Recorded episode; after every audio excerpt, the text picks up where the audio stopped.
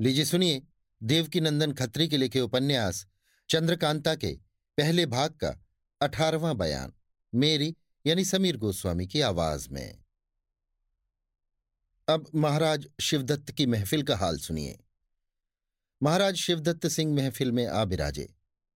जब रंभा के आने में देर हुई तो एक चौबदार को कहा कि जाकर उसको बुला लाए और चेतराम ब्राह्मण को तेज सिंह को लाने के लिए भेजा।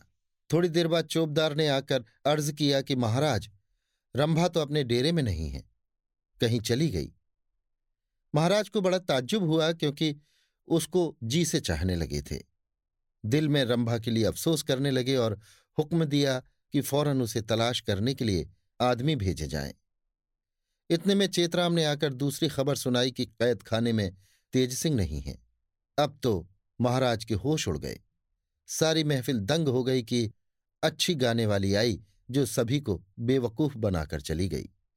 घसीटा सिंह और चुन्नीलाल अय्यार ने अर्ज़ किया, महाराज, बेशक वो कोई अय्यार था जो इस तरह आकर तेज सिंह को छुड़ा ले गया। महाराज ने कहा, ठीक है, मगर काम उसने काबिल इनाम किया। अय्यारों ने भी तो उसका गाना सुना था। महफिल में मौजूद ही थे। उन लोगों की अक्ल पर क्या पत्थर पड़ गए थे? कि उसको न पहचाना। लानत है तुम लोगों के अय्यार कहलाने पर। ये कह महाराज गम और गुस्से से भरे हुए उठकर महल में चले गए। महफिल में जो लोग बैठे थे, उन लोगों ने अपने घर का रास्ता लिया। तमाम शहर में ये बात फैल गई। जिधर देखिए, यही चर्चा थी। दूसरे दिन जब गुस्से में भरे हुए महाराज दरबार में आए, एक चोबदार ने अर्ज़ किया, महाराज, वो जो गाने वाली आई थी, असल में वो औरत ही थी। वो चेतरा मिश्र की सूरत बनाकर तेज सिंह को छुड़ा ले गई। मैंने अभी अभी उन दोनों को सलाई वाले जंगल में देखा है। ये सुन महाराज को और भी ताज्जुब हुआ। हुक्म दिया कि बहुत से आदमी जाएँ और उनको पकड़ लावें। पर चौबदार ने अर्ज़ किया, महाराज, इस तरह वे गिरफ़्तार न होंगे, भाग जाएँगे। हाँ घसीटा सिंह और चुन्नीलाल मेरे साथ चलें तो मैं दूर से इन लोगों को दिखला दूँ। ये लोग कोई चालाकी करके उन्हें पकड़ लें। महाराज ने इस तरकीब को पसंद करके दोनों अयारों को चौबदार के साथ जाने का हुक्म दिया।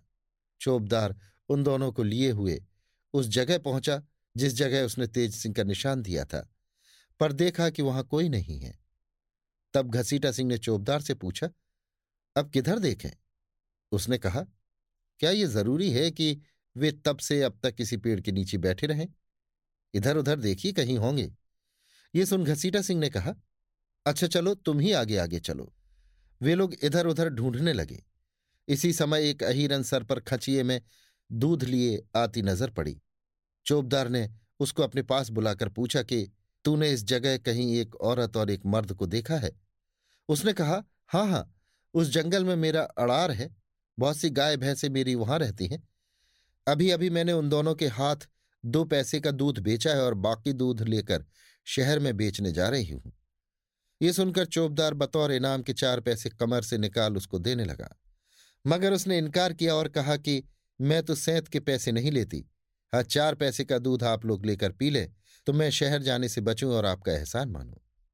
चौबदार ने कहा, क्या हर्ज है? तू दूध ही दे दे। बस अहिरन ने खांचा रख दिया और दूध देने लगी। चौबदार ने उन दोनों अय्यारों से कहा, आइए आप भी पी लीजिए।